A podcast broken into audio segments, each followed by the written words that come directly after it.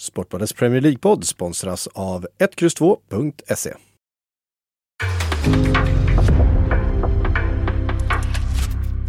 En podcast från Aftonbladet.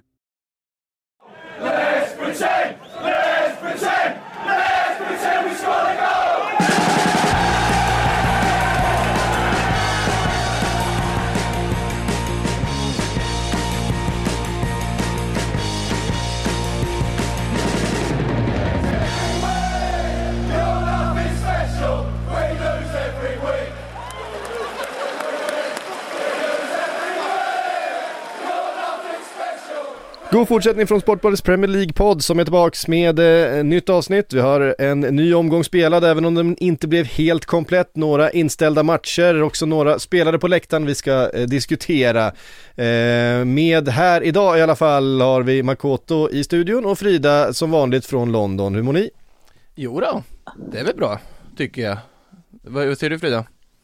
ja, jo, jag, jag mår bra. Eh, Jag har precis fått ner eh, pulsen efter eh, den här helgens eh, galna matcher. Och eh, ja, det eh, var ju minst sagt blodtrycksförhöjande om man säger så. Mm. Ehm, ja, men mycket kvalitet på många håll, men jag tänker vi ska börja på Stamford Bridge ändå. Matchen som eh, utmålades som måste-matchen för både Liverpool och Chelsea med tanke på att Manchester City har sprungit ifrån en liten bit och dessutom fick med sig tre poäng eh, med nästan det sista som hände då mot Arsenal på lördagen. Vi kommer till den matchen, men ehm, rasande tempo, två lag som verkligen gick för det, dramatiskt bara efter sex sekunder eh, med Manés eh, armbåge mot Aspilicueta, eh, Chelsea som tog över eh, mycket av matchen, ett misstag från Chalobah släppte in Liverpool i matchen, 2-0 på, som på beställning. Och sen en slumpartad situation igen med Kovacic eh, ja, volley i krysset som ingen människa hade kunnat eh, liksom se på förhand på något sätt och sen plötsligt Chelsea tillbaka in i matchen 2-2 som ett brev på posten direkt, direkt efter. Det var, det var svårt att hänga med Frida. Ska vi, ska vi börja med Mané-situationen sex sekunder in? Ja, det var svårt att hänga med och detta måste väl ha varit säsongens bästa match. Och eh, ja, både Aspilicueta och Tuchel var ju inte särskilt nöjda i sina matchintervjuer med Manés aktion. Eh, jag tror inte att Tuchel uppfattade vad som hände. Eh, jag såg att han såg väldigt förvirrad ut där efter, eh, ja men precis då när Aspilicueta föll till marken. Det var nog ingen annan heller som förstod omfattningen förrän man såg reprisbilderna och Manés armbåge. Och det är väl lite så att hade inte den situationen dykt upp efter sex sekunder utan i, ja, låt säga 86 minuten istället, då hade nog Sadio Mané blivit utvisad. Men sånt spelar ju in ibland och det var väl bra för matchen i alla fall för att eh, som objektiv åskådare så var det ju verkligen njutningsfullt för ögat. Ja, högt tempo i alla fall, jag vet inte ifall alla, alla Det, det var ingen tränarmatch så att säga. Något... Jag vet inte ifall alla aktioner hö- höll högsta kvalitet. Eh, Chalobas, jag vet inte, han ska försöka, jag vet inte riktigt vad han gör där när han eh, försöker nicka Hur- den där bollen i, i navelhöjd ungefär. Och, Det där undrar jag alltid. Alltså när, när en spelare nickar i sån låg höjd, det där är ju under naveln vi pratar. Hur, hur kommer liksom det här beslutet till? Det var ju rätt intressant för att eh, Tuchel precis, alltså minuten innan Chal- Chalobah gör det misstaget, så hade han försökt få kontakt med Chalobah och, och som för att säga åt honom liksom andas, andas för att han märkte på honom att han var, han var skakig och det var flera andra också. Det var lite så här panikrensningar över sidlinjen som man kanske inte är riktigt van vid att se Chelsea göra. Eh, och så kommer då det här misstaget från Chalobah hörde någon, eller någon kollega som nämnde i förbifarten att han inte hade känt sig helt hundra inför matchen. Klev ju av sen också så att det kan ju möjligtvis ha spelat in men, men lite det där panikläget var, alltså låg definitivt över hela den här matchen. Och det var ju lite ironiskt med tanke på att Tuchel hade sagt inför matchen att ja, nej, men jag, jag sätter Lukaku åt sidan för att ja, men för att, för att vi ska kunna fokusera på matchen för att det inte ska bli så mycket kalabalik. Men det var ju fullständigt kaos från början till slut och man var ju inte riktigt säker på hur det här skulle sluta förrän Anthony Taylor faktiskt hade blåst av matchen. Det, det kändes ju som att det hade kunnat sluta precis hur som helst. Eh, nej men vi har sett det, nu var ju Klopp covid eh, eh, testad och eh, fanns inte med på på sidlinjen istället Pep Linders men vi har ju sett det förut just mot Chelsea att Liverpool har ställt upp med ett tempostarkt mittfält snarare än att ha så mycket eh, fötter som möjligt. Eh, där tycker jag däremot att Chelsea vann mittfältskampen just tack vare Kovacic som var väldigt, väldigt bra. Eh, och Kanté. Och, och, Kanté som också var fantastisk just med tanke på att de hade fötter som kunde hantera tempot bättre även om eh, eh, Eh, Milner och Henderson såklart löper otroligt mycket, vinner mycket dueller, så vart det inte riktigt samma kvalitet. Eh, så där tycker jag mycket av matchen avgörs faktiskt, även om det blir 2-2 så, eh, och som nog var ett rättvist, rättvist resultat sett till målchanser och så vidare, så hade ju Chelsea ganska mycket utav, utav mittfältsspelet och eh, Lukaku saknades väl Eh, eventuellt då i, i anfallet där och han satt ju på läktaren, eller satt han ens på läktaren, han satt eh, hemma vid soffan och tittade. hemma. Ja. Eh, och tittade på den här matchen. Frida, ska vi bara gå igenom den situationen med Lukaku och Tuchel och ja, stämningen i, i mellan de två just nu? Ja, det är väl ingen som kan ha missat. Det blev ju en jättegrej att Lukaku tydligen gjorde en intervju med Sky Italia för ungefär tre veckor sedan. Och man får komma ihåg att mycket har hänt de här senaste tre veckorna. Då så stod ju Lukaku mellan ja, men att vara skadad och sen så fick han ju covid och dessutom så var det lite oklart vilken roll han skulle ha under Tuchel. Han kanske kände att han hade blivit åsidosatt i vissa fall och att Tuchel hade valt en, att använda sig av en falsk nia istället för Lukaku då. Så, så det har man ju förståelse för att, att det var lite up in the air så att säga. Men ja, problemet med den här intervjun är ju dels då att han säger att, att han känner sig missnöjd med sin roll och att han menar på att Tuchel har använt sig av ett annat system som kanske inte passar honom och att han måste fortsätta jobba hårt för att uh, överkomma det hindret. Men också den här enorma kärleksförklaringen till Inter. Och att han säger rakt ut att han vill återvända till Inter. Hintar ju till och med att han inte ville lämna utan att han förväntade sig att få en kontraktsförlängning. Och det kanske är ett litet svar eftersom att de flesta hade nog eh, ja men de flesta trodde väl eller förstod det som att det var in, att det var Lukaku själv som hade gått upp till Inter och bett om att få lämna klubben. Men Lukaku menar ju att Inter inte har gett honom ett nytt kontraktförslag. Och så kan man ju vara lite, lite djävulens advokat och säga, ja men Lukaku du hade ju flera år kvar på kontraktet, varför behövde du tvunget ha en kontraktsförlängning? Det svarar han ju inte riktigt på i den intervjun, men han menar ju på att han vill återvända till Inter när han fortfarande är i sin prime. Och det här är en striker som är 29 år gammal. Vilket innebär att han har inte sådär jättemånga år kvar i sin prime. Jo visst, alltså Zlatan spelar fortfarande, han är 40 år men ja, jag tror inte att Zlatan skulle hävda att, att hans prime är nu. Så att då är det ju nästan som att han eh, inte kanske ber om att om att lämna, men han är ju helt klart inställd på att återvända till Italien en dag inom en ganska snar framtid. Och det här kom ju i ett läge där Chelsea har tampats med sina skador och covidproblem och där ju faktiskt Lukaku har börjat få en, en större roll eller ta mer plats. Alltså insatsen mot Aston Villa där han kommer in efter halvtid och ligger bakom segern gjorde ju att man tänkte att den här relationen mellan honom och Tuchel har reparerats och att Tuchel har full förtroende för honom nu. Men det här är ju minst sagt några steg tillbaka och jag tror väl inte att, det är lite, om man ska jämföra med situationen med Mikael Arteta och Pierre Emerick Aubameyang så är det här lite annorlunda. Så det här är en spelare som Chelsea betalade över en miljard kronor för i somras. Och eh, ja, han, ska, han, han eh, det, det, det är ett litet annat läge på, på så sätt. Så att jag tror väl att Tuchel är öppen för att ge honom en andra chans. Det verkar inte som att Arteta är öppen för att ge Aubameyang en andra chans. Men Tuchel kanske är det. Han ska hålla ett möte med honom nu under måndagen. Och så ska de försöka reda ut det. Men så som jag har förstått det så backade större delen av laget detta beslutet då att sätta honom åt sidan. Och att Tuchel hade konsulterat flera av de seniora spelarna som ja men Cesar Aspilicueta, Kanté, Rydiger, alla dem. Eh, och ja, alltså Lukaku har helt enkelt inte speciellt många på sin, på sin sida just nu och alltså tajmingen är ju illa vald. Det var inte han som valde att intervjun skulle publiceras nu men tajmingen är ju fruktansvärd.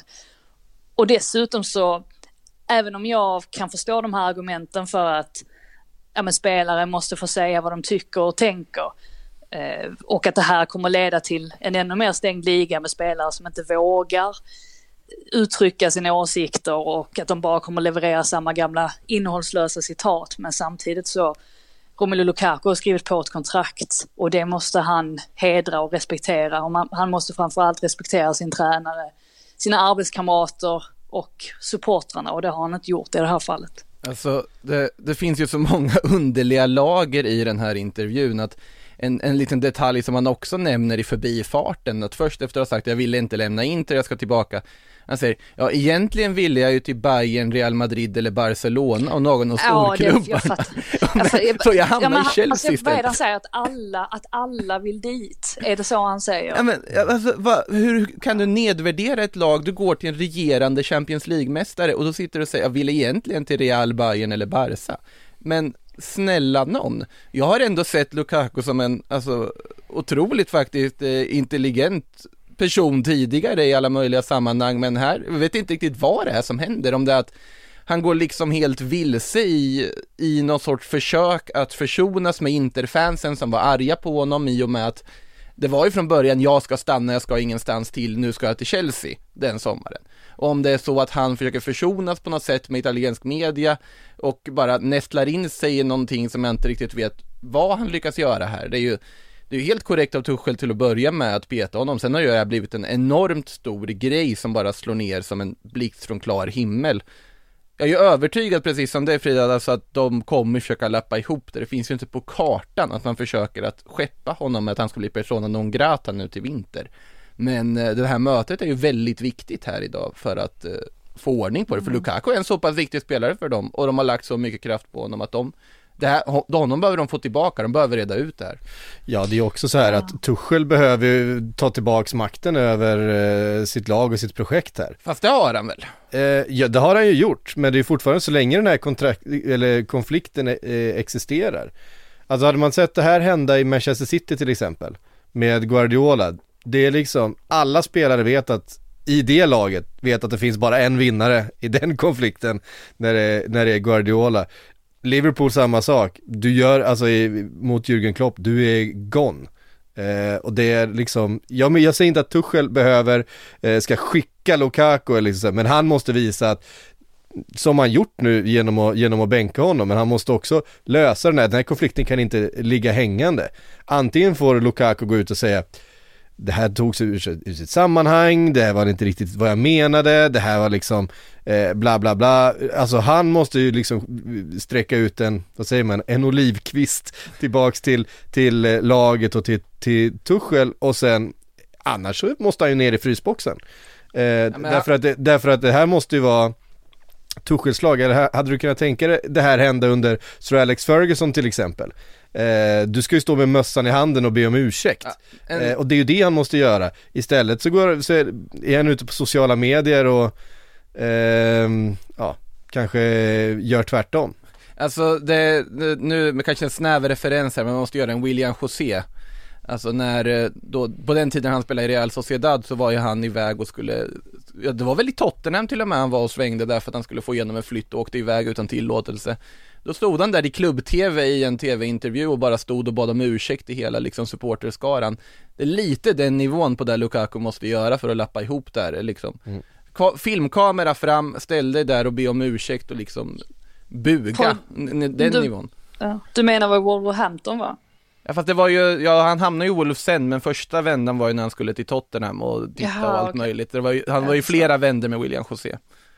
Ja, eh, nej men jag, eh, jag håller ju med, alltså jag tycker Tuchel har varit väldigt smart som tog hjälp eller ja, vände sig till de lite äldre spelarna i laget och såg till att få, få över laget på sin sida. För alltså även om Lukaku inte verkar trivas så bra i London så gör ju Tuchel definitivt det och han vill ju bli långvarig och då mm. måste han ju se till att, att alla drar åt, åt samma håll. Det finns väl vissa parametrar. Jag tror också att det, är någon, det här är någonting som har tyngt Lukaku väldigt mycket. Att han lämnade Inter på, på det sättet som han mm. gjorde och att han, han äh, ja, alltså att han fick, att, att Inter-supportrarna vände sig emot honom. Och dessutom så har ju inte hans höst och vinter varit sådär jätteenkel. Alltså hans tillvaro är en helt annan än när han spelade i, i Italien. Han bor inte längre med sin mamma och sin son, han har bott på egen hand nu på grund av covid. Och eh, dessutom firade han jul helt ensam. Jag tror att sådana saker också spelar in i att man kanske då tillfället tappar det lite eller att man inte tänker då på vad man säger. Men det är väl klart att han, han kan inte sitta och säga sådana här saker. Jag, ja, jag tycker också att Tuchel har, har handlat helt rätt i, i det här fallet, men jag hoppas ändå att de kan lappa ihop det. Sen finns det ju den sidan av saken också, att, att hur mycket var Lukaku Tuchels värvning? Tuchel har ju ändå fått lite lite kritik för hur han har använt Lukaku, bland annat av Antonio Conte när han satt som, som expert i, i Sky Italia innan han tog jobbet i Tottenham den aspekten finns ju också. Ville Tuchel verkligen ha Lukaku? Å andra sidan så har Tuchel alltid pratat väldigt högt om Lukaku och liksom ofta om hur han har påverkat utanför planen också och att han liksom har höjt moralen i laget. Så att, jag hoppas ju att, att det löser sig men Lukaku har ju en väldigt lång väg att vandra för att lappa ihop relationen till Chelsea-supportrarna inte minst. Nu till hans försvar så nämner han ju Chelsea och sin, sin relation till, till den klubben också i intervjun. Alltså det här med att han supportade Chelsea från en väldigt ung ålder och, och var på sin första match när han var en, ja, 12-13 år eller sådär. Så att det, det, finns ju fortfarande, han hyser ju fortfarande känslor med klubben men ja, det, det kommer krävas en del för att eh, han ska få över supportrarna på sin sida helt klart. Mm. Ehm, och nej men och, och, som som jag var inne på, jag tycker att Tuchel har, har hanterat det här i, helt, helt korrekt så här långt. Eh, och han måste visa att det, eh, det, det här är hans projekt. Det, klubben är större än spelaren. Eh, och jag tycker, inte, jag tycker inte om heller när spelare går ut och säger att jag har spelat på fel sätt. Eh, spelsystemet måste, måste anpassas efter mig. Han har ju varit skadad och haft covid, såklart han inte spelar. Det är lite så jag känner också. Det är, så, ja, det är också jättekonstigt. Det är trots allt, han börjar faktiskt den här säsongen strålande. Vi såg ju direkt att det här är en spelare som kommer att ta Chelsea till nästa nivå. Så att det var ju på så sätt, det finns så många som sagt, många aspekter i den här intervjun som blir så ofantligt underliga och det måste ligga i att, att han inte mår så bra helt enkelt som du var inne på Frida. Det är ju det som måste ligga till att det sägs sådana saker som inte kanske är helt genomtänkta men hoppas verkligen att det löser sig för att han behövs kvar i Chelsea. Mm.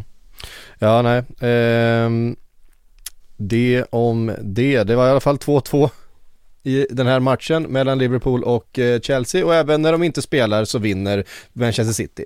Eh, för det var ju liksom känslan man hade inför att det behövdes tre poäng från någon av de här två för att vi skulle ha någon slags titelrace eh, igång åtminstone för stunden med tanke på att Manchester City aldrig förlorar några poäng i stort sett.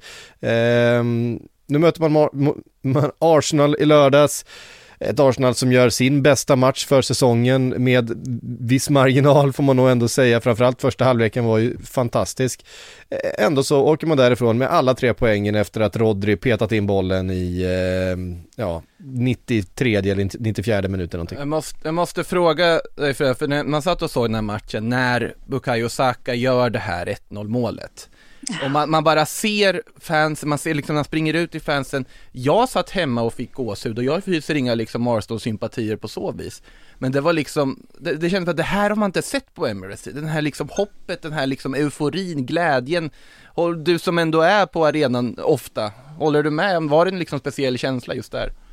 Ja, för det första satt jag verkligen helt perfekt. Eh, det var i min hörna så att säga. Ah. Och dessutom så har jag blivit, jag har blivit uppgraderad nu från eh, rad 1 till rad 2. Det blir man tydligen efter ett par år. Så att bara det är stort. Så att jag hade verkligen perfekt, alltså perfekt överblick över firandet. Och eh, ja, nej men alltså definitivt alltså det var verkligen otrolig stämning och inte bara, inte bara under första halvleken när de var så otroligt dominanta och, och, spelade sin bästa fotboll, utan även efter matchen trots att det då blev förlust, att det var så väldigt många supportrar som stannade kvar och eh, när Gabriel visas ut så, så klappar folk och, och hyllar honom. Det, de stod verkligen bakom Arsenal till 100% i den matchen för att de kände väl också att det var rätt mycket oflyt som låg bakom att de att de tappade det här, det, det, var ju faktiskt inte på grund av att Manchester City var bra överhuvudtaget, utan det var ju vissa, ja, alltså vissa eh, situationer då som, som de orsakade på egen hand och som blev direkt avgörande. Men den första halvleken när de bara trycker tillbaka City och får spela ut hela sitt register på det sättet. Det, det var ju helt omöjligt att peka på en spelare som hade varit bättre än den andra för att alla lyfte sig verkligen. Alltså Ben White, Thomas Partey gjorde sin bästa insats för säsongen. Alltså Granit Xhaka var också väldigt bra så långt. Eh, Bukayo, eh, Bukayo eh, Eh, Saka, eh, du hade Gabriel Martinelli på andra kanten som kanske, ja det var kanske vid något tillfälle han borde ha spelat in bollen istället för att gå på eget avslut men äh, de var ju verkligen helt över med City som inte hade en chans och Mikael Arteta, han eh, satt nog och myste hemma i, i soffan tror jag och var otroligt nöjd med vad han såg. Sen som sagt så är det ju oflyt att man inte får med sig alla tre poäng. Det, det borde man ha fått eller man förtjänar det. Ja, det är svårt att, det är svårt att inte lida lite med Arsenal när de gör den här insatsen och ändå åker därifrån eh, med noll poäng. Eh, det var ju också ett par eh, incidenter som det har pratats mycket om i efterhand. Det var kollades på eh, Xhakas tackling på Bernardo Silva men det var kollades inte åt andra hållet till exempel Frida vid, vid straffsituation. Hur har eh, snacket varit om, om det här eh, borta, i, borta i England? Alltså jag hade en lång diskussion igår med, med flera personer och eh, insåg att alla tyckte olika. Um, och det är väl lite det som präglar de här, uh, de här domsluten. Såg samma sak i Daily Mail idag att uh, uh, ja men Mark Lattenberg som de har som, som domarexpert, han tyckte på ett vis medan fyra andra experter tyckte någonting annat. Och ärligt talat i Martin Ödegård-fallet, jag vet fortfarande inte om det är straff. Jag, jag vet faktiskt inte, jag, jag, jag har ingen aning. Det, det är möjligt att det är det. Klattenberg menade att det inte var straff för att han tyckte att Ödegård spelade över. Tycker väl inte att han spelar över men jag vet inte om, om Ederson är först på bollen. Och vissa vinklar ser han ju ut att inte vara först på bollen och andra vinklar ser han eh, ut att vara det och, i, och några andra hävdar att ja, men det spelar ingen roll för att det, det är andra regler för domare. Jag, jag, jag har ingen aning eh, faktiskt. I, eh, i Xhaka-fallet så har jag större förståelse för att det blir blir straff. Jag tycker också det är bedrövligt när han spelar och förstärker så som Bernardo Silva gjorde. Men samtidigt, varför, varför sticker Xhaka ut benet där? Varför drar han honom i tröjan? Hade han inte dragit honom i tröjan, då tror jag inte det hade blivit straff. Så att, där såg man ju lite det här konturerna av det gamla Arsenal och det skrev jag också. Det upprörde vissa att jag, att jag liksom, att jag tog upp det på det sättet. Men jag tycker ibland att Arsenal är sin, sin egna största fiende. Att vi har sett det här i ganska många matcher. Att, eh, ja, men istället för att hålla sig cool när man då har ledningen så ger man först bort en straff och så blir det 1-1.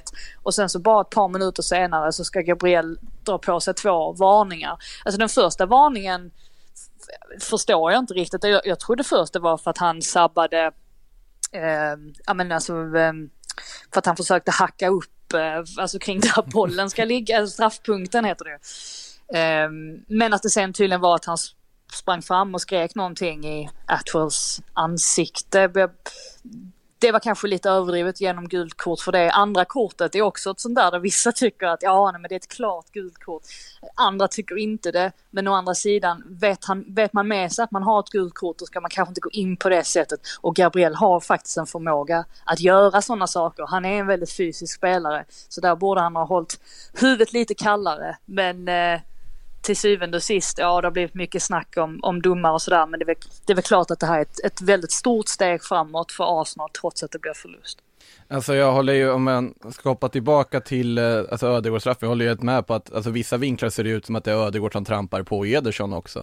Så att det finns så många aspekter som gör det helt omöjligt att veta vad det ska vara. Sen, ja, Xhaka-straffen, alltså tröjan är ju som en strut. Alltså på, mm. på Bernardo och då... Så onödigt. Ja, det är så ja. onödigt att dra, men det är så man kan ju tänka sig själv om man är i sån liksom desperat läge när Bernardo är på väg in och man vet vilken skicklig spelare det är att bara handen åker upp, man plockar upp tröjan men sen såklart den ska ju inte göra det, då blir det ju som det blir. Och Bernardo är smart nog att lägga sig i det här läget. För att om inte han hade lagt sig och bara stått still, då hade han kanske inte fått någonting. Tyvärr är det ju så också att om inte, om liksom spelare slänger sig också till viss del på grund av att de vet att de måste visa domarna att någonting har skett här i ganska många situationer. Sen ska han ju inte svandyka på det här sättet ändå, självfallet. Och Gabriel också, det är oundvikligt på något sätt det andra gula när han ställer sig och agerar vägg för den andra Gabriel där.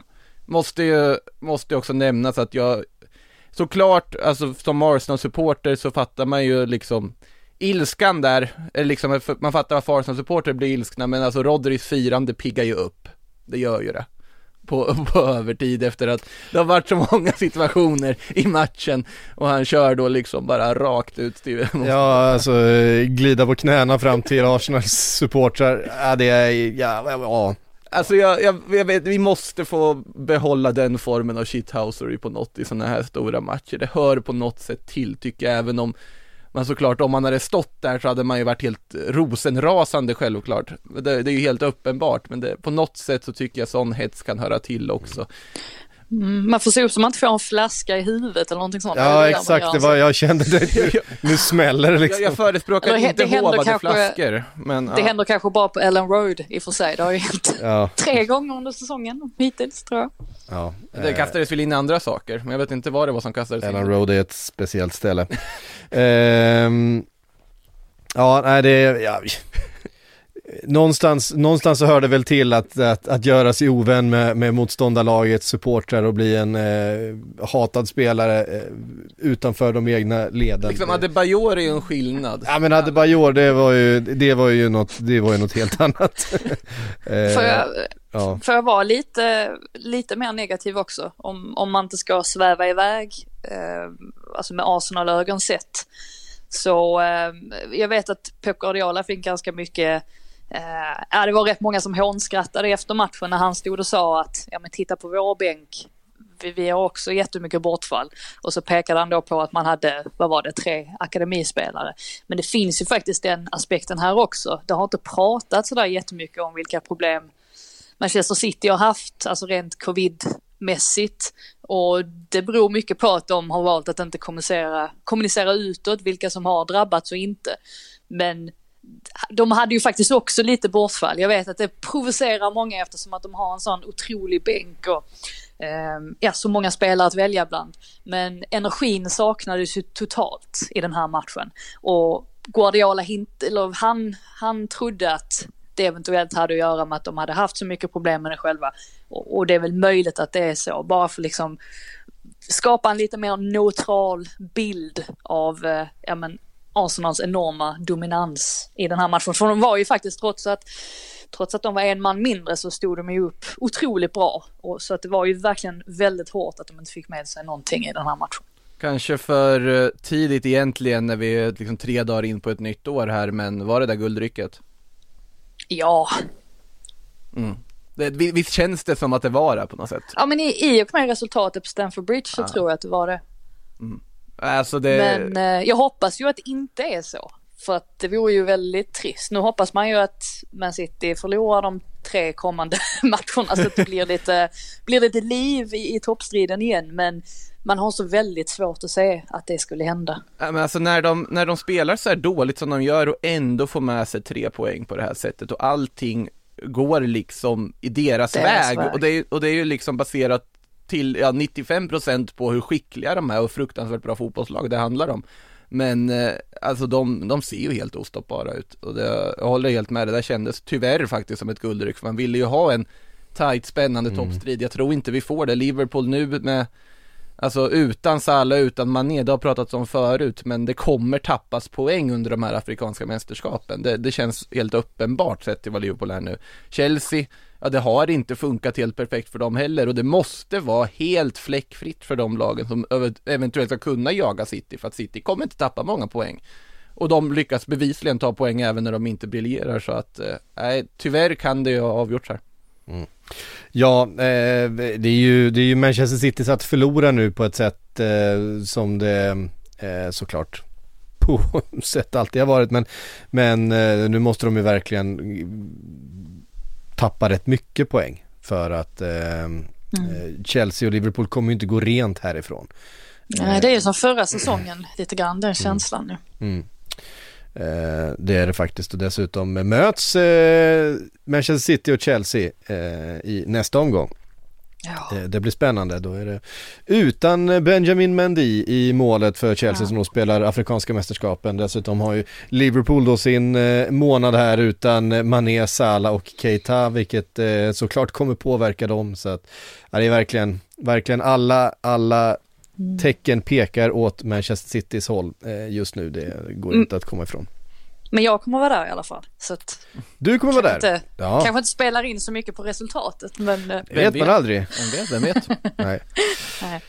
Eh, Watford tog emot eh, Tottenham, eh, slutade 0-1 eh, och mm, det går ju inte att förneka att Tottenham under Conte är någonting helt annat än eh, Tottenham under ehm, eh, Nuno Espirito Santos även om eh, det kanske inte var deras allra eh, bästa tillställning eh, så långt men eh, Davis, Davison Sanchez i 90 plus, vad var det? Det var väl sista sparken i matchen typ? Sista nicken i matchen? Ja exakt, till och med det. Ja, där satt man ju trodde att Watford skulle, skulle greja det och, och skulle hålla tätt. Um, Ranieri var ju såklart otroligt besviken efteråt men samtidigt när man tittar på målet så eh, Alltså de backar ju, känns som att de står alldeles för lågt med backlinjen på något sätt. Det är ju bara att, att lägga in den där bollen.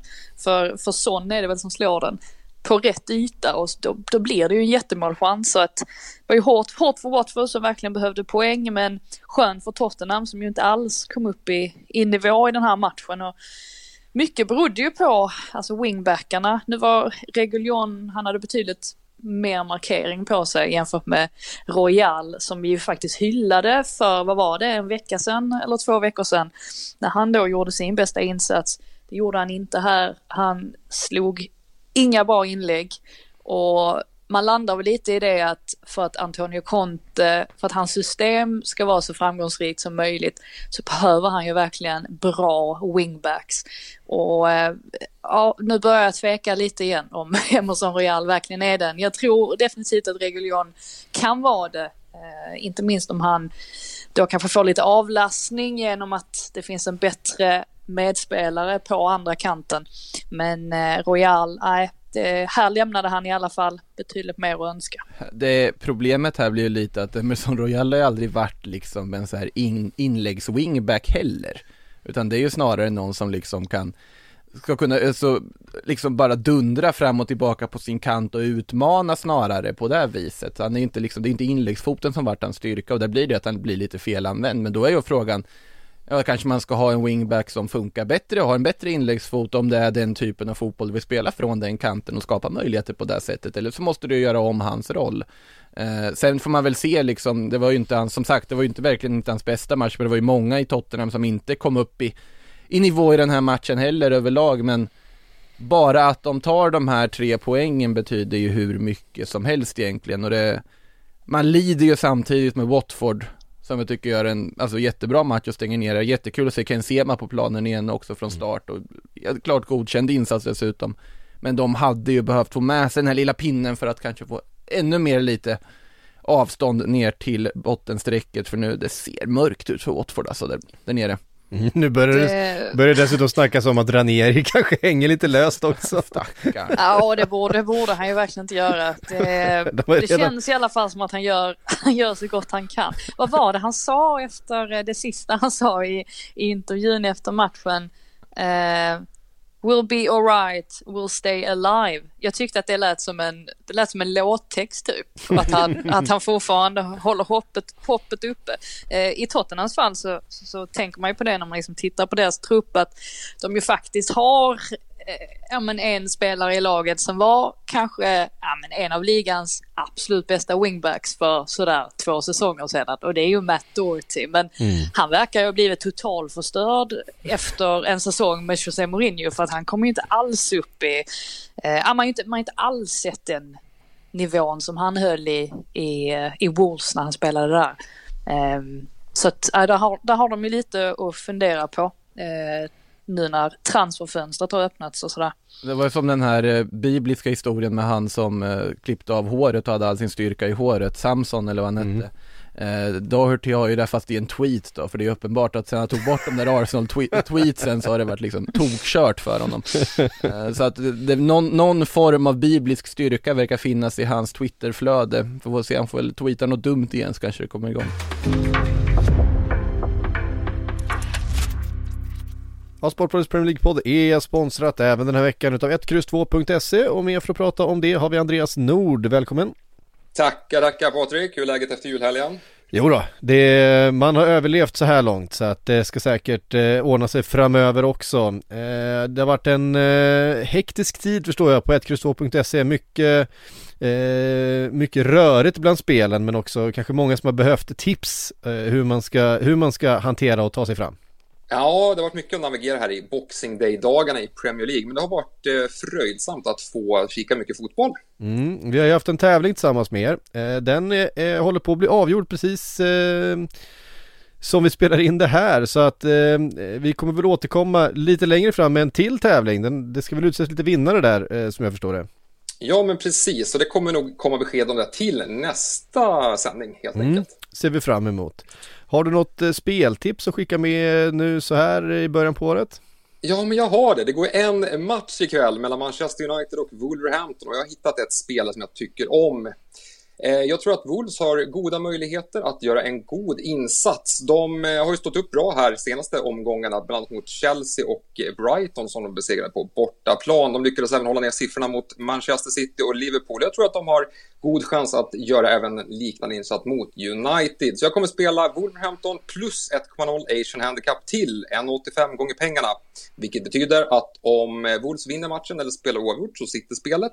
Men om de förlorar med ett mål så får vi pengarna tillbaka. Mm, fint. Så gå in på 1X2.se för att få fler tips då från Andreas och hans kollegor.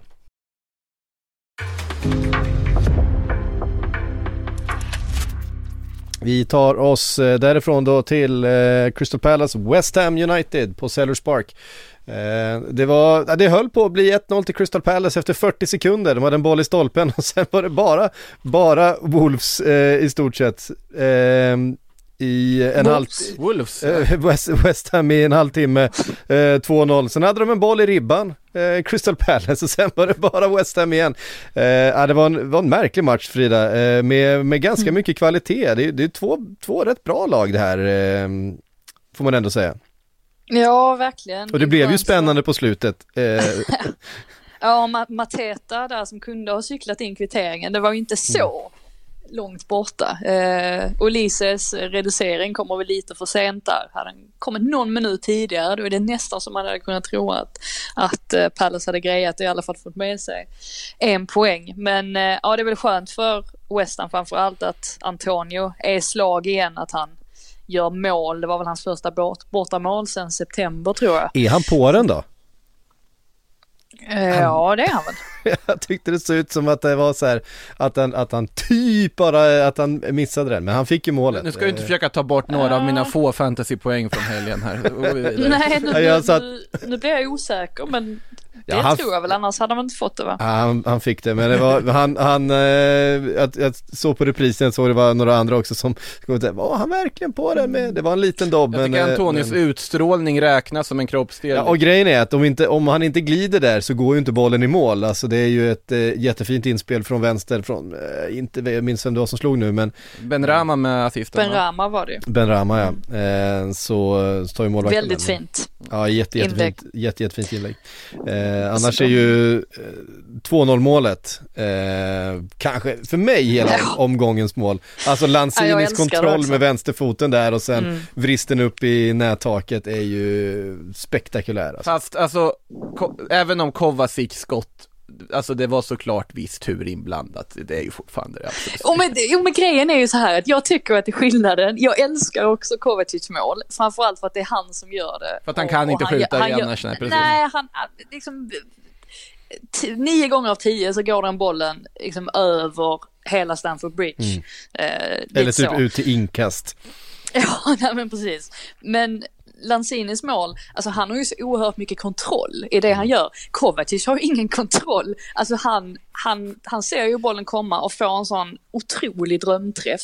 Ja, Medan då Lanzini, det, det är någonting cheeky över det målet som jag verkligen älskar. Så jag håller med, det är Ja, men ett alltså- av mina favoriter också. Ja men Kovacic mål är ju, blir ju såklart jättesnyggt, men han tar ju det avslutet, inte mer för att förhindra en omställning eh, och sen så, så får han perfekt båge och den går liksom krysset in. Men alltså också, han, li- han ligger ju i luften med båda fötterna när han tar skottet. Alltså, Ja, ja, han det backar, det- det är ju äh, verkligen en- detaljer, så, alltså, Han skopar iväg det medan Ja. Ja. Lanzinis liksom små fina vrickningar, han liksom lägger upp bollen till sig själv och nyper till på volley. Det är, Jo, jo, såklart Lanzini är alltså skickligare. ja men så här, om jag skulle göra något av de här målen så är det troligare att jag gör Kovacic mål än att jag gör Lanzinis mål på, på, tu, på tusen försök. Jo, det, Ja, det, säger, det, det sjuka är att det säger väldigt mycket om, eh, om de målen faktiskt. Det var, det var en bra, bra beskrivning, eh, Ja. eller på att göra skillnad på dem. Sen i den här matchen så, alltså West Ham kontrollerar ju verkligen inte det fullt ut, utan det Nej. som vi var inne på att Palace har ju sina chanser att skapa väldigt mycket. Men jag tyckte att en av skillnaderna var att Rice var tillbaka i startelvan. Han Mm. drar ju väldigt mycket i, i trådarna så att när de har 3-0 där i halvtid då, då är det ju tufft för Palace att komma tillbaka. Det, är- det är ju det det faller på. Ja, sjukt märklig straffsituation också ju. Ehm, där det ju är hand, fast domaren ser det inte och det liksom ser ut som det. det inte är i, i straffområdet överhuvudtaget. Så tittar man, så går han ut och tittar på VARen då och eh, ja men då har han ju fått bollen på armen precis på straffområdeslinjen på något sätt i luften. Det var ju- Ja, otur. ja det, det, det får man verkligen säga men ehm, Milivojevic var det va? Ja, Milivojevic precis. Och ser man det på, på, på reprisen så är det klart att det, ja men då är ju straff korrekt. Ehm, måste ju allmänt sägas också, alltså nu var vi inne, jag, jag, jag sågade inte Lanzinis mål, det ska sägas, men jag tycker alltså han, det är så kul att se honom på den här nivån som han är just nu också, han har Alltså- ju hittat någonting här. ja Och- men det, det känns som att han är tillbaks, alltså han, han var så otroligt bra före den där korsbandsskadan som eh, gjorde att han missade VM för, eh, ja det är ju många år sedan är det nu, det är tre år sedan. Ehm, Eh, och då kändes han ju liksom superhet verkligen och gjorde kanske sin absolut bästa säsong för, för West Ham precis innan. Går sönder, skulle ha spelat det VMet för Argentina. Eh, och var borta en hel säsong efter det och det har ju tagit honom den här tiden på något sätt att titta tillbaks men eh, Sofie man skulle säga det att den kontrollen han har med vänstern, han är ju högerfotad eh, i det målet för han slår ju straffen sen eh, och eh, hur säkert som helst med andra foten så att det, är- det är ju en jättefin spelare tycker jag. Det har alltså redan gått tio år sedan han hängde i, i eller ja, inte riktigt än, men när han var i River Plate, för den, den tiden tänker jag fortfarande tillbaka på när han handlar om Lanzini, när han slog igenom där och dominerade, det var ju Sen, sen har han ju gjort det strålande i West Ham också och det, det är kul att se, de har en otroligt fin bredd där offensivt för att vara West Ham måste jag ändå säga. Så här. Ja, men tänk precis säga det. Det är ju faktiskt inte bara Lanzini utan alltså Fornals är en sån som verkligen har lyft sig och nu gör Antonio mål igen och Benrama har börjat. Han har, Benrama har ju ändå varit alltså, lite av en besvikelse ändå. Eh, Alltså, eller var under hösten att man tänkte sig att han skulle kunna lyfta ännu mer. Men nu börjar man ju säga att han börjar känna sig mer bekvämt och, bekväm och sen så har man Bowen. Där finns en del att ta av. Det, är- det är det är skönt för dem om de ska liksom fortsätta hänga med där uppe. Det är uppenbart att de behöver en mittback i alla fall så länge Kurt Zuma är, är borta här också. Alltså, man kan gilla, Ja, och Bonna. och Bonne dessutom, ja, alltså Dawson håller inte riktigt tycker jag. Alltså Nej. tyvärr. Så att de, de behöver ju få in någon här i vinter även om de har det otroligt gott ställt på offensiva positionerna just nu. smärtar mig ändå lite för att han var ju en sån tr- otrolig värvning när han kom. Alltså, han, det var ju så smart av, av dem att plocka honom från, från Watford var det väl. Ehm, så är det lite, lite trist att han har börjat eh, ja, alltså se lite sämre ut nu på sistone. Fostrad i West Ham en gång i tiden också. Det fanns ju många aspekter om positiva där men nej, har inte sett bra ut sista tiden. Mm. Um, mm, mm, en som också hade eh, målskjutarskorna på fötterna, en annan argentinare, nämligen McAllister, Alexis. Mm. Herregud, hans, hans, mål, hans, hans mål är också där uppe för, för omgångens mål skulle jag säga, just med tanke på hela, eh, hela förarbetet och klacken fram och så bara nypa på volley, eh, smack upp i nättaket. Det, eh, det var också vackert i, i Brightons seger mot eh, Everton som ser, ja, de har all rätt att bua åt Benitez och, och läget just nu på, eh, på Goodison. Ja, det är ju inte, det är ju ingen kul stämning där. Eh, stackars Rondon när han skulle komma in. Eh, han fortsatt, fortsätter ju få burop. Det känns nästan lite som att eh, Everton-supporterna använder honom som någon sorts ja men för att markera sitt, eh, sitt missnöje så att den stackaren, nu har ju inte Rondon, han har, det är inte som att han har eh, Eh, varit sådär jätteframgångsrik den här hösten, har sett ganska stabbig ut men tycker ändå lite, lite synd om honom att det är han som får ta, ta emot så mycket av aggressionerna för att här gick ju Benites helt bort sig laguppställningsmässigt och formationsmässigt. Han startade ju med en med en trebackslinje och så hade han högerfotade Holgate, han spelade ju på vänsterkanten och sen så hade han satt Seamus Coleman då på som vänster wingback för att han fortfarande är sur på Luca Dini uppenbarligen som nu mm. satt på bänken vilket också var lite konstigt han var uppe och värmde så tänkte jag vet han om att han inte kommer komma in här? Eh, otroligt oklart alltihopa så att Alltså själva försvaret såg ju inte bra ut, alltså mittfältet eh, kom inte alltid, alls till sin rätt. Så Brighton kunde ju bara spela igenom dem gång på gång och det är ju därför de får det här överläget. Och sen till andra halvlek så inser ju Bonites också att, att det här inte funkar längre och ändrar ju om. Eh, och sen så, ja, så har de ju Anthony Gordon också som är väl liksom ljuset i mörkret just nu att, att de har en så ung spelare som tar för sig och, och gör två mål här med väldigt stor hjälp av Adam Lallana vid, vid det ena tillfället. Men nej, det här är ju inte, det här är inte tillräckligt. Nu var Dominic Calvert-Lewin tillbaka så att det var många som hade hoppats att han skulle kunna göra skillnad men han sköt ju, ja, han sköt brände straff. Över. Ja, så att nej, det, det, är väldigt mörkt just nu i Everton. Mm. Överlever Benites januari? Alltså det känns ju tveksamt just nu tycker jag. Svårt jag, tror att det är, jag tror att det är så mycket kaos runt omkring klubben i med det här att Brands lämnade mm. och, och Moshiri kanske inte riktigt vet vad han ska göra för man kan ju inte hålla på man kan inte hålla på och sparka tränare hela tiden heller. Det är inte hållbart. Så jag vet inte om man Ska man ändå vänta till efter säsongen och försöka reda ut det då? Jag vet faktiskt inte vad som är bäst. Så länge man kan undvika att bli degraderad så är det kanske ändå det bästa att göra. Men, mm. men just nu så är det ju en klubb helt utan, helt utan riktning. Ja, ehm, det, det, är ju oroväckande. Men det är just det risken att bli degraderad, för den lever ju i allra högsta grad från de spelar och den formen mm. de visar. Och, men sen är det ju att Brands drog, då visade ju Moshiri på något sätt, då valde han riktning. Okej, vi går på Benitez-spåret. Eh, du får tillåtelse att styra hur vi ska agera under det här vinterfönstret och så vidare och så vidare. Men det blir också en väldigt svår situation på att om de fortsätter att förlora och se ut som de gör så Mm. Ja, då kanske de måste få in en förändring också. Ja, problemet är ju också att Benites ursäkter fungerar ju inte längre. Alltså han har ju länge skyllt på att nej, men vi har haft så mycket problem med, eh, ja men det är covid och det är skador. Covid hade de ju mycket under försäsongen så att det gjorde ju att de inte hade no någon ordentlig försäsong och sen så skador då på väldigt viktiga spelare. Eh, men så vann de ju de här inledande matcherna där och, och såg ju ändå väldigt stabila ut och, och sen så kom den här då, eh, eh, ja alltså segerlösa sviten eller där de knappt har vunnit någonting sedan september och faktiskt ligger i botten av tabellen om man räknar från mitten av september tror jag det eller sen efter den här vinsten mot Norwich, skulle man räknat efter den så hade Everton legat i botten.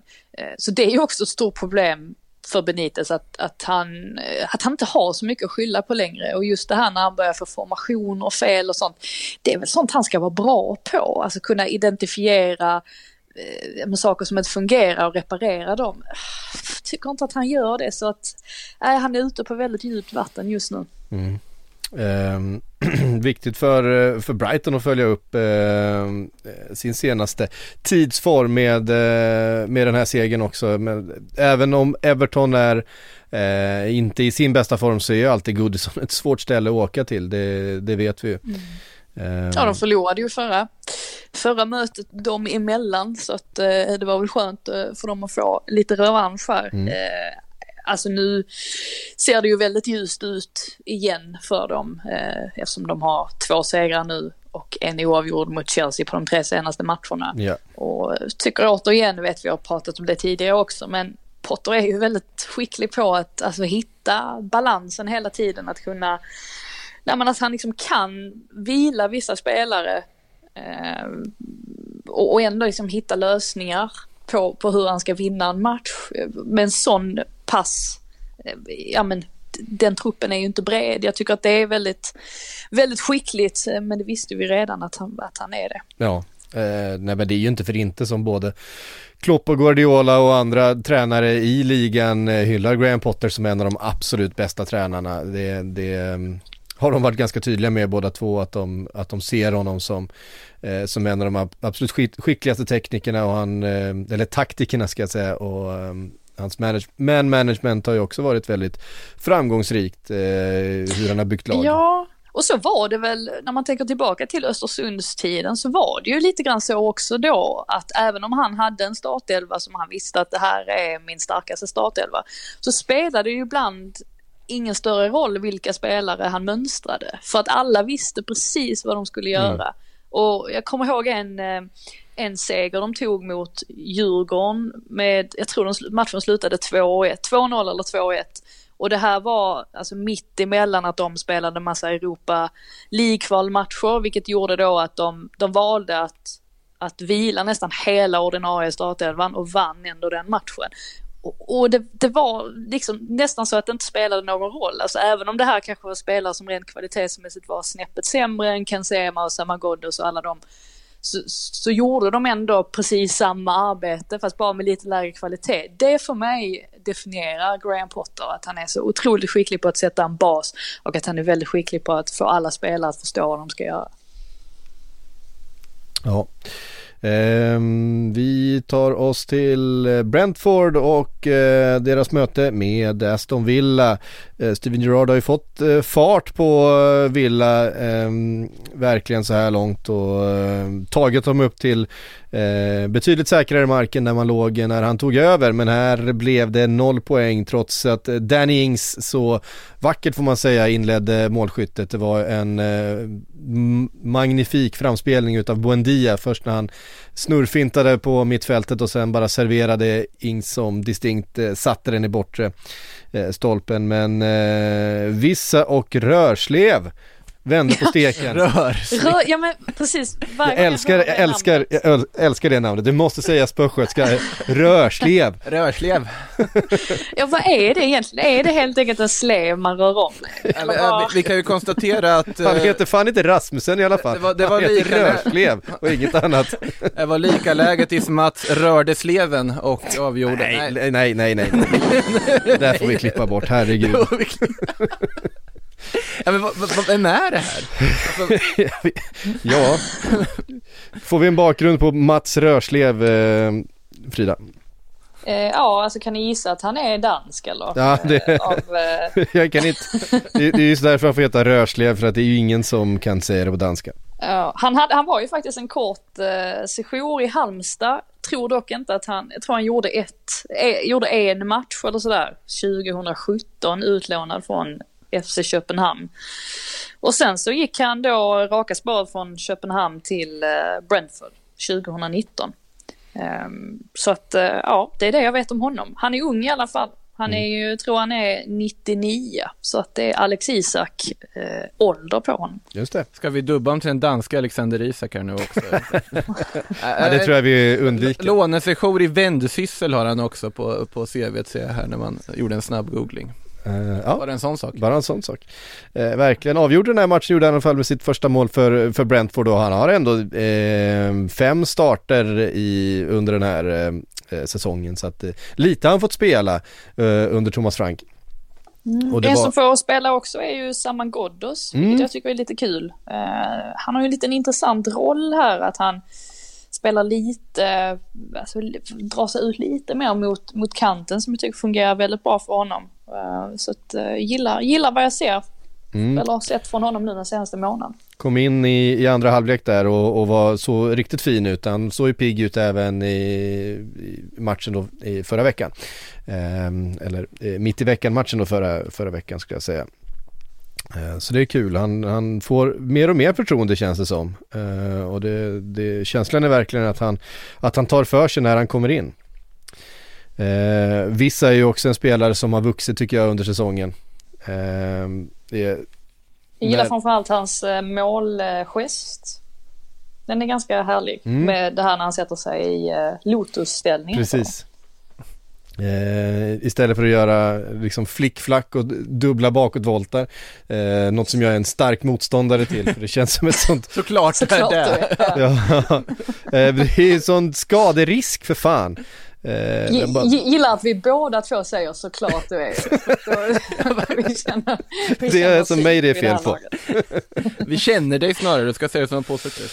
Ja, eh, en match kvar har vi som har spelats. Det var den mellan Leeds och Burnley, bottenmöte. Ja. Leeds behövde verkligen ta tre poäng för att inte dras med då i eh, det där bottenmötet. Watford å andra sidan hade behövt eh, tre poäng för att, eh, nej vad säger jag, Burnley hade behövt tre poäng för att ta sig ur det.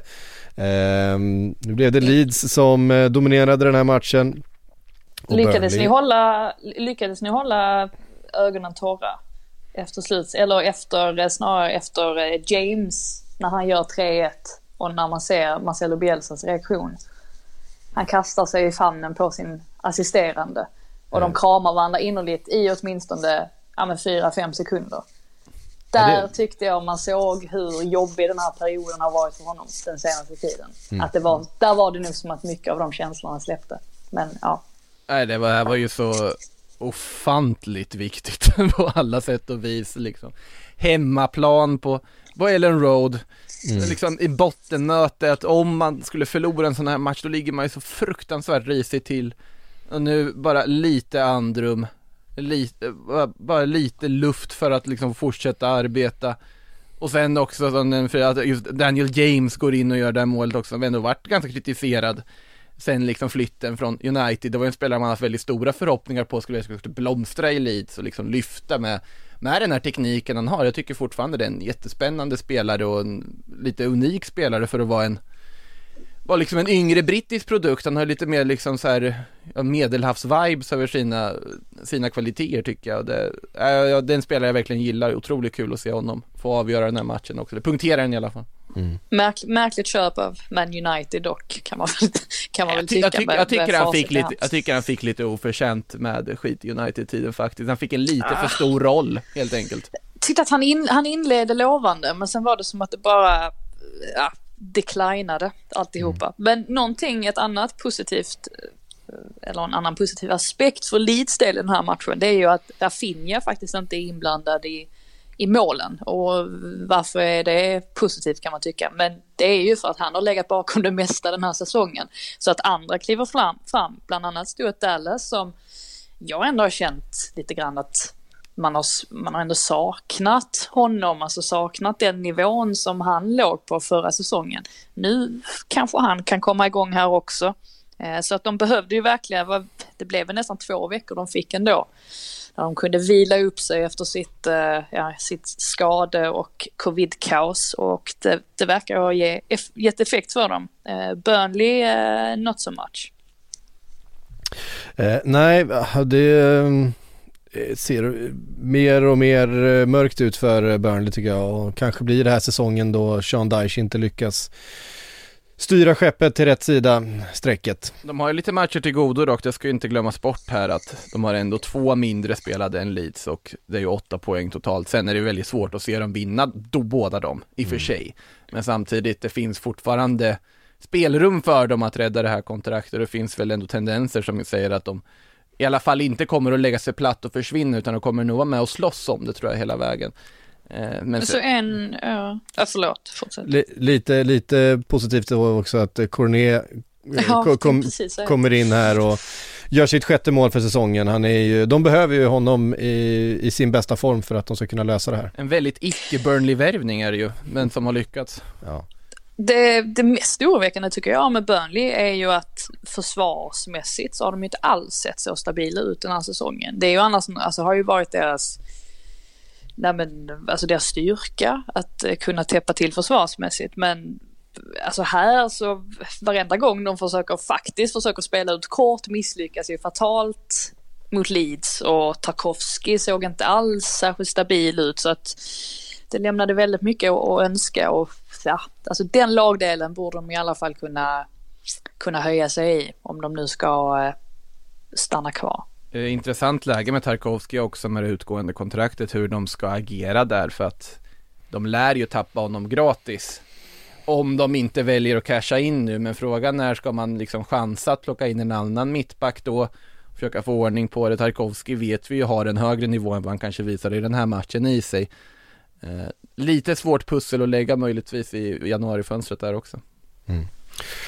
Ja, eh, så är det onekligen. Vi eh, ska ta och svara på lite frågor som har trillat in. Eh, Manchester United möter ju Wolves ikväll. Eh, Andreas eh, Kossi, eh, de mötte ju däremot Newcastle och fick med sig bara en poäng då tidigare i veckan.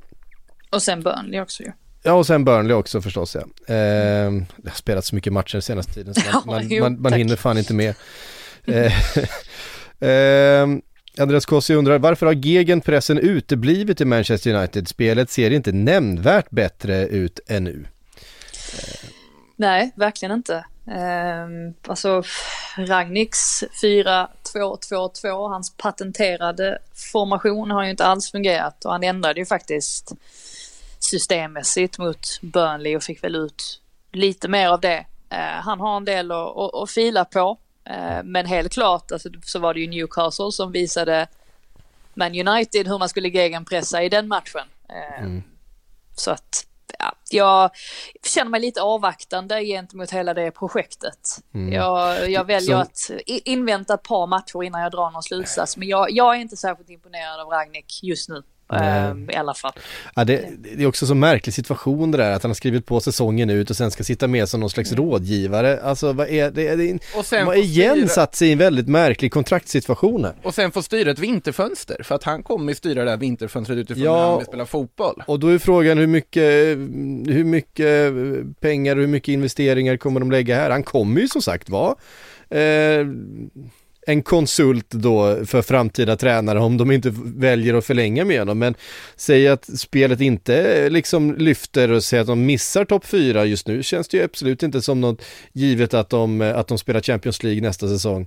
Ska de då förlänga med honom eller ska de försöka värva in en Pochettino och ha eh, kvar Ragnik som en, alltså det, det, finns ju en krock här, att, alltså för att om de kommer värva i vinter, vilket jag faktiskt tror de kommer att göra ändå, mm. någonting i alla fall, då, då kommer det ju vara spelare som passar Ragnik-filosofin. Jag tänker till exempel en spelare som Haidara som det har pratats en del om, eller, eller säg Zakaria som eh, är klart att han ska lämna Gladbach och så vidare. De här typen av spelare är ju väldigt, jag tycker i och för sig att de behöver en defensiv mittfältare oavsett, mm. men kommer de gå ut efter profiler som passar Rangnick-fotbollen bäst. Mm. En intressant eh, liten detalj här var väl den pratade om Cavani här nyligen inför den här matchen att nej, Cavani ska definitivt inte gå någonstans i vinter utan han är en jätteviktig del av det här. Ja, där har du en anfallare som, eh, som spelar pressspel i alla fall. Ja, som lär också få sina möjligheter att fortsätta spela också. Men att han sa ju också att jag kanske nästan hellre hade velat ha en till Edinson Cavani. Mm. Så att det är inte omöjligt att de plötsligt skulle få för sig att värva en forward från ingenstans. Ja, de, eh, ja precis, alltså han har ju fått väldigt stort, stort förtroende här på sistone. Det är väl just för att han, han arbetar så hårt, precis som, mm. Ni, mm. Precis som ni säger. Um, jag, jag, känner väl lite mer så här, nu, nu slår man ju in öppna dörrar och det är ju enkelt att, att sitta och säga det i efterhand och sådär. Men jag hade lite känslan ändå när Ragnik kom hit att han togs emot med så otroligt stor respekt. Och det är väl klart att han ska ha respekt för det han har gjort tidigare i sin karriär. Men det han har på sitt CV, är det verkligen sånt som golvar spelare som Cristiano Ronaldo? Jag, jag tror inte det och det har ju kommit lite uppgifter om att Ronaldo inte ska vara sådär jätte, jätteimponerad av honom. Och det kan ju tyckas liksom, mm. jaha, ja men det kanske, då kanske problemet ligger på Ronaldo och inte på Ragnik. Men Alltså ska man vara manager för Man United så måste man ju på något sätt få med sig de här stora stjärnorna, alltså på sin sida. Det är ju lite grann så. Jag jag är väl inte helt säker på att Ragnik är där just nu, men saker och ting kan ju förändras. Han har ju inte haft så mycket tid på sig, så det kanske blir jättebra i slutändan. Vi får väl se. Mm. Eh, ja, eh, som sagt, det, det, det, kommer ju ta tid att, eh, att implementera ett helt nytt system och frågan är, finns den tiden och, och har han det förtroendet, alltså med den här kontraktsituationen? Jag tycker det är eh, märkligt. Det var också en, en, en intressant spaning som någon eh, gjorde som jag såg på Twitter här att eh, det här med vilken status man har, att Ragnik liksom hyllas och anses liksom, eh, ja men har en väldigt hög status och framförallt som taktiker att hans 4-2-2, det prat, 4-2-2-2 pratas och det ställs upp tydligt i, i eh, grafik och så vidare men när, men när Hasenhüttel gjorde det då, då kallades det för 4-4-2 och då liksom grafiken var liksom en 4-4-2 fast det var i grund och botten exakt samma system. Och, och Hasenhüttel är ju så definitivt en av de tränarna som har influerats utav Ragnik mycket um, Ja, och bara för att man är en sån inspiratör mm. Eh, som, som Ragnik är och, bara för att man har den statusen så innebär inte det att man är en, en jättebra coach. Alltså det finns ju en skillnad där också. Mm. Så att det ena utesluter ju inte det andra och Ragnik har ju faktiskt inte ett, ett jätteimponerande facit, facit CV eh, sett till vilka klubbar han har tränat, alltså där han har varit huvudtränare. Det är väl lite det man landar i, att, att så mycket erfarenhet hade han ju faktiskt inte. Det, det, det är väl det han gjorde i Bundesliga liksom med Hoffenheim och med Leipzig och så vidare. Men, Men han det... har ju inte bevisat sig utanför tyska gränser. Alltså sen absolut, han är liksom ja, gudfar... Österrike. Ja, ja, tysktalande gränser då. Han, han har liksom inte bevisat sig själv, alltså på, i, med det materialet och de liksom truppförutsättningar som Manchester United har, men samtidigt, det här finns en logik om du då är inställd på att okej, okay, om vi inte ska fortsätta med Ragnik ska vi fortfarande ha en tränare som är skolad i den filosofin och att det här är den här vägen, den här typen av fotboll vi vill att Manchester United ska spela. Sen, sen är det ju liksom Manchester United har ju aldrig varit något lag som är liksom fast i en spelidé på så vis. Det har ju aldrig varit Manchester Uniteds motto överhuvudtaget, men det kanske de behöver gå den vägen. Men det, jag håller ja, helt med alltså, om att det är ju underligt det är en underligt tränarnamn att ta på en interimlösning, det vet jag att jag sa när det, när det kom också, att det är ju en person som, han vill ha det på sitt sätt och det kommer bli på hans sätt. Men ska man göra det i sex månader, vad händer sen? Uh, det var där jag fick känslan av att Nej men alltså han, han kommer ju inte, han kommer inte acceptera att han kommer Exakt. ha en liten roll. Alltså han kommer hålla sig kvar, klänga sig kvar. Men å andra sidan får han inte med sig resultaten. Då är det ju ganska lätt för Man United att göra sig av med honom. Så att jag vet inte vem det är som har varit smart i det här fallet, vem som har varit dum. Alltså är, är Man United genier eller eh, ja, men dumskallar? Jag vet inte. Vi får, vi får väl invänta och se uh, hur, hur det blir till slut. Mm.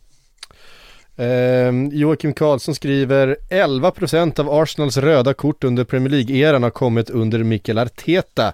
Disciplinärt problem eller beror det på spelets och reglernas utveckling? Um, ja det var väl lite det av, alltså Xhaka mm. står för hälften eller Ja det, det är något sånt. Han gjorde ju också ja, en intervju med Atletica där han pratade om det och att han menar att vad fan jag kom till England och trodde att det, eh, man kunde spela fysiskt här och det, det, kan man ju tydligen inte för man blir bara utvisad hela tiden. Den var väldigt bra den intervjun. Jag, mm. ja, ja. kan man rekommendera. Eh, det som, det som är, eh, det som jag tror Xhaka inte riktigt förstår att det, det finns det är en grej att spela hårt och fysiskt och en annan att spela vårdslöst. Eh, och det Xhaka ofta gör är ju att spela vårdslöst. Vilket alltså, man kunde förr i Premier League. Ja, vilket man definitivt har, har kunnat, i alla fall har gjort, men det, det har ju blivit ganska mycket kort i den här ligan också eh, genom åren. Men, men ska vi ta en spelare som spelar hårt men som sällan eh, blir utvisad eller får så mycket kort. Eh, Eh, ska man ta Fernando, eh, Fernando, eh, Fernandinho, ehm, eh, Fernandinho i, i, Manchester City. Ehm, spelar ju hårt, vinner mycket dueller, eh, mycket närkamper, får sällan några kort. Men det är skillnad på att få, uh, Casemiro. Ja. Fast han, det är ju bara allmän smartness att han har en förmåga att bli helt osynlig så fort han har tagit ett gult. Då syns han inte hos domarna. Han, han, det, det, det är en skicklig förmåga, han, han, han syns aldrig efter han tagit ett gult. Mm. Och Men det då- var, det, ja, oh, förlåt. Ja. Nej men det är alltid också alltid, den gången han blev utvisad var det en sån här struntsak som knappt skulle vara gult. Men han har ju varit liksom på gränsen varje match. Xhaka är ju problemet att när han är på gränsen så går det oftast över gränsen. Ja, nej det, men det och är det det. ligger ju mycket också i ryktet han har och det är ju väldigt svårt att jobba bort på något sätt.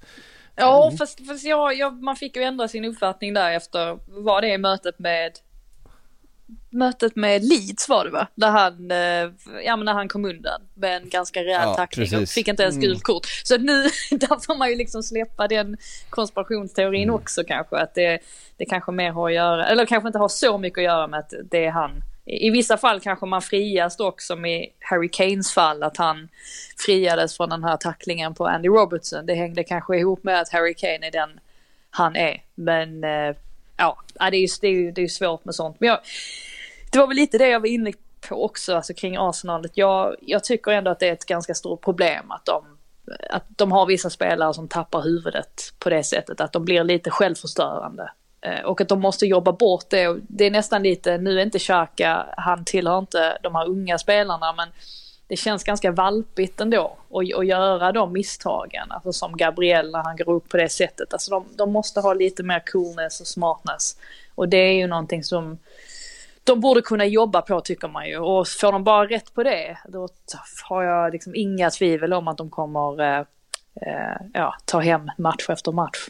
Sen ligger det ju också lite ett problem, ett annat problem är att de hamnar i situationer som, som med Gabriel, med, med den andra Gabriel i det här läget. De hamnar i situationer där man riskerar att plocka kort på ett sätt och då finns det ju liksom ett strukturellt defensivt problem också.